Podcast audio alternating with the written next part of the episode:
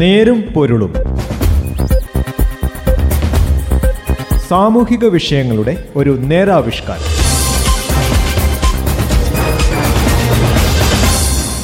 നമസ്കാരം. നെരുമ്പൊരുളിന്റെ പുതിയൊരു അധ്യായത്തിലേക്ക് സ്വാഗതം. ഈ പരിപാടിയിൽ ഇന്ന് ഞാൻ ജോസഫ് പള്ളത്ത്. റഷ്യ യുക്രൈനെ കടന്നാക്രമിച്ചതോടെ യുദ്ധനിയമങ്ങളും അവയുടെ ലംഘനങ്ങളും വീണ്ടും ലോകശ്രദ്ധയിലെത്തുകയാണ്. റഷ്യ ഉക്രൈനിൽ കടന്നുകയറിയതും ശേഷമുണ്ടാതായി ആരോപിക്കപ്പെടുന്ന യുദ്ധകുറ്റങ്ങളെക്കുറിച്ച് അന്വേഷിക്കുമെന്ന് രാജ്യാന്തര ക്രിമിനൽ കോടതി ചീഫ് പ്രോസിക്യൂട്ടർ കരീം ഖാൻ അറിയിച്ചു കഴിഞ്ഞു. നേരും നേരുംപൊരുളും ഇന്ന് ഈ വിഷയത്തിലേക്കാണ്. സ്ഥിരമായതാണ് യുദ്ധം. അതിനിടയിലെ ഇടവേളകളാണ് സമാധാനം എന്നൊരു പഴയ ചൊല്ലുണ്ട്. അഹിതമായ എന്തിനേയും കീഴടക്കുന്നതാണ് മനുഷ്യപ്രകൃതം. അതെന്തുമാകാം? മഹാമാരിയോ സ്വഭാവ ദൗർബല്യമോ പ്രകൃതി ദുരന്തങ്ങളോ? വലിയ സംഭവങ്ങളുണ്ടാവുമ്പോൾ യുദ്ധകാലാടിസ്ഥാനത്തിൽ നേരിടുക എന്നതാണല്ലോ നമ്മുടെ നയം. യുദ്ധത്തിനൊപ്പമുള്ളതാണ് യുദ്ധകുറ്റകൃത്യങ്ങളും. യുദ്ധകുറ്റങ്ങൾ താരതമ്യേന പുതിയ ആശയമാണ്. യുദ്ധത്തിനൊപ്പം സ്വാഭാവികമായി ഉണ്ടാകുന്നതാണ് എല്ലാ യുദ്ധഭീകരതയും എന്നതായിരുന്നു രണ്ടാം ലോകമഹായുദ്ധത്തിന് മുമ്പുള്ള കാഴ്ചപ്പാട്. ഉദാഹരണത്തിന് ഗ്രീക്ക് റോമൻ സാമ്രാജ്യങ്ങളിലേക്കായിരുന്നു വിരൽ ചൂണ്ടുന്നത്. റഷ്യ ഉക്രൈനെ കടന്നാക്രമിച്ചതോടെ യുദ്ധനിയമങ്ങളും അവയുടെ ലംഘനങ്ങളും വീണ്ടും ലോകശ്രദ്ധയിലെത്തുകയാണ്.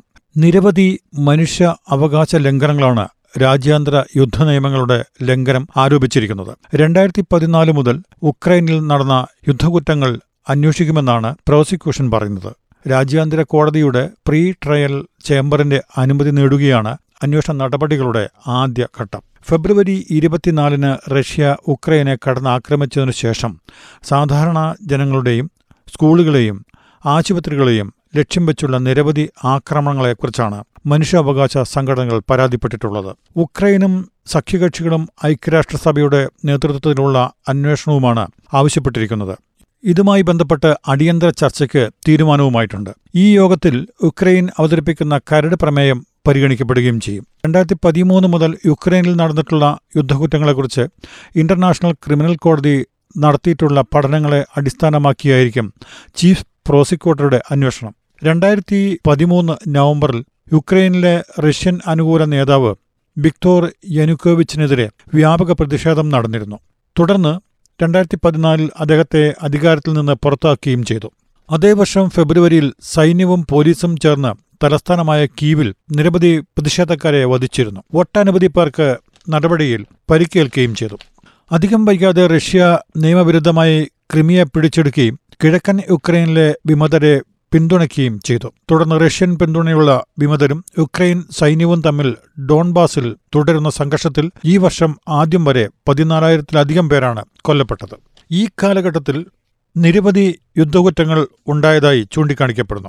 രണ്ടായിരത്തി ഇരുപതിൽ രാജ്യാന്തര ക്രിമിനൽ കോടതി പ്രസിദ്ധീകരിച്ച പ്രാഥമിക റിപ്പോർട്ടിൽ പറഞ്ഞിരിക്കുന്നു ഇതിനെക്കുറിച്ച്. കൊലപാതകങ്ങൾ ബലാത്സംഗം കടുത്ത പീഡനങ്ങൾ നിയമവിരുദ്ധമായി തടവിൽ വെക്കൽ സൈനികേതര സ്ഥാപനങ്ങൾക്ക് നേരെയുള്ള ബോധപൂർവമായ ആക്രമണം എന്നിവയൊക്കെ നടന്നതായി റിപ്പോർട്ടുണ്ട്. രണ്ടായിരത്തി രണ്ടിൽ സ്ഥാപിതമായ കോടതി രണ്ടായിരത്തി എട്ടിൽ റഷ്യ ജോർജിയയിൽ നടത്തിയ കടന്നു കയറ്റമടക്കം പതിനാറിലധികം അന്വേഷണങ്ങൾ ഇതിനകം നടത്തിയിട്ടുണ്ട്.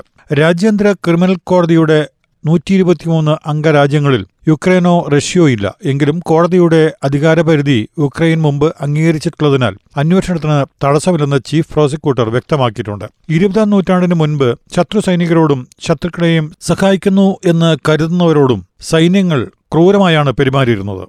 ഇതിലെന്തെങ്കിലും ശിക്ഷയുണ്ടാകുമോ എന്നത് യുദ്ധത്തിൽ ആത്യന്തികമായി ആര് ജയിച്ചു എന്നതിനെ ആശ്രയിച്ചിരുന്നു. കമാൻഡന്മാരും രാഷ്ട്രീയ നേതാക്കളും യുദ്ധത്തിലെ അവരുടെ പങ്കിൽ നിന്ന് രക്ഷപ്പെടുകയാണ് പതിവ്. അഥവാ തോറ്റ പക്ഷത്താണെങ്കിൽ മാത്രമേ എന്തെങ്കിലും രീതിയിലുള്ള ശിക്ഷ കിട്ടുക എന്നത് മാത്രം. രാജ്യങ്ങളോ ചെയ്യുന്ന യുദ്ധകുറ്റങ്ങൾക്ക് രാഷ്ട്രീയ സൈനിക നേതൃത്വത്തെ ഉത്തരവാദികളാക്കുന്ന പൊതുവായ കരാറുകൾ ഉണ്ടായിരുന്നില്ല എന്നാണ് അർത്ഥം. രണ്ടാം ലോക മഹായുദ്ധത്തോടെ മനോഭാവം മാറി. നാസി ജർമ്മനി നിരവധി ദശലക്ഷം പേരെ കൊന്നൊടുക്കുകയും യുദ്ധത്തടവുകാരെ ആയി പിടിക്കുകയും ചെയ്തിട്ടുണ്ട്. സൈനികരോടും സാധാരണക്കാരോടും ജപ്പാൻ കാണിച്ച അതിക്രമങ്ങളാണ് പുതിയ ചിന്തയിലേക്ക് ലോകരാഷ്ട്രങ്ങളെ നയിച്ചത്. ഈ കുറ്റകൃത്യങ്ങൾക്ക് കാരണക്കാരായവരെ ശിക്ഷിക്കണമെന്ന ആശയം ശക്തമായി. യുദ്ധത്തിൽ പരാജയപ്പെട്ട രാജ്യത്തിലെ യുദ്ധ കുറ്റവാളികളുടെ വിചാരണയും ശിക്ഷാവിധിയും സാധാരണഗതിയിൽ നടക്കാറുള്ളൂ. ജയിച്ച കൂട്ടർ അവരുടെ ആൾക്കാരെ യുദ്ധകുറ്റങ്ങൾക്ക് വിചാരണ ചെയ്യാറ് വളരെ അപൂർവമാണ്. അങ്ങനെ സംഭവിച്ചാൽ തന്നെ അത് പല പ്രതികാര നടപടികളുടെയും ഭാഗമായാണ്. ഫലത്തിൽ ആ വിചാരണ തന്നെ അനീതിയാവുന്നു. വിയറ്റ്നാമിൽ അമേരിക്ക കാണിച്ച ക്രൂരകൃത്യങ്ങൾക്ക് നിരവധി അമേരിക്കക്കാർ വിചാരണ നേരിട്ടത് പരമ്പരാഗത രീതികൾക്ക് അവവാദമായിരുന്നു ജനീവ കൺവെൻഷനുകളിലാണ് യുദ്ധകുറ്റങ്ങൾ നിർവചിക്കപ്പെട്ടത്. ആയിരത്തി എണ്ണൂറ്റി അറുപത്തിനാലിനും ആയിരത്തി തൊള്ളായിരത്തി നാൽപ്പത്തി ഒമ്പതിനുമിടയിൽ ജനീവയിൽ നടന്ന അന്താരാഷ്ട്ര ഉടമ്പടികളുടെ പരമ്പരയാണ് ജനീവ കൺവെൻഷനുകൾ. ആയിരത്തി തൊള്ളായിരത്തി നാൽപ്പത്തി ഒമ്പതിലെ കരാറിന്റെ രണ്ടധിക പ്രോട്ടോക്കോളുകൾ ആയിരത്തി തൊള്ളായിരത്തി തൊണ്ണൂറ്റിയേഴിൽ അംഗീകരിച്ചു. സൈനികരുടെയും സാധാരണക്കാരുടെയും മേലുള്ള യുദ്ധത്തിന്റെ പ്രത്യാഘാതങ്ങൾ മെച്ചപ്പെടുത്തുന്നതിനായിരുന്നു കൺവെൻഷനുകൾ.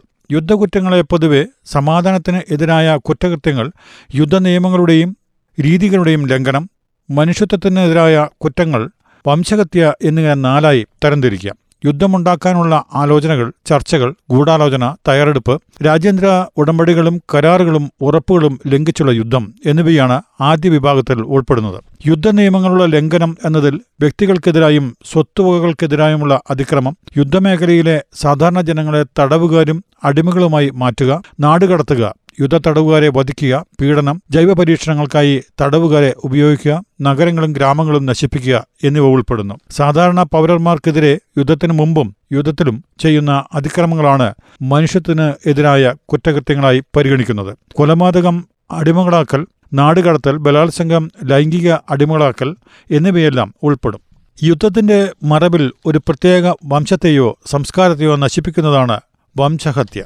യുദ്ധവുമായി ബന്ധപ്പെട്ട പൊതുപദ്ധതികൾ ആസൂത്രണം ചെയ്യുകയും നടപ്പാക്കുകയും ചെയ്യുന്ന ഉന്നത ഉദ്യോഗസ്ഥരും നേതാക്കളും സഹായികളുമെല്ലാം ഇത്തരത്തിലുള്ള പദ്ധതി നടപ്പാക്കുന്നതിലൂടെ ഉണ്ടാകുന്ന കുറ്റകൃത്യങ്ങൾക്ക് ഉത്തരവാദികളാണ്. സർക്കാരിന്റെയോ ഉന്നത ഉദ്യോഗസ്ഥരുടെയോ ഉത്തരവ് നടപ്പാക്കുകയായിരുന്നു എന്നത് ഒരാളുടെ ഉത്തരവാദിത്തം ഇല്ലാതാകുന്നില്ല. ഇക്കാര്യം പരിഗണിച്ച് അവരുടെ ശിക്ഷയുടെ കാഠിന്യം കുറഞ്ഞേക്കാമെന്ന് മാത്രമേയുള്ളൂ. നേരുംപൊരുളിന്റെ ഇന്നത്തെ അധ്യായം ഇവിടെ അവസാനിക്കുന്നു. നന്ദി നമസ്കാരം. നേരും പൊരുളും. സാമൂഹിക വിഷയങ്ങളുടെ ഒരു നേരാവിഷ്കാരം.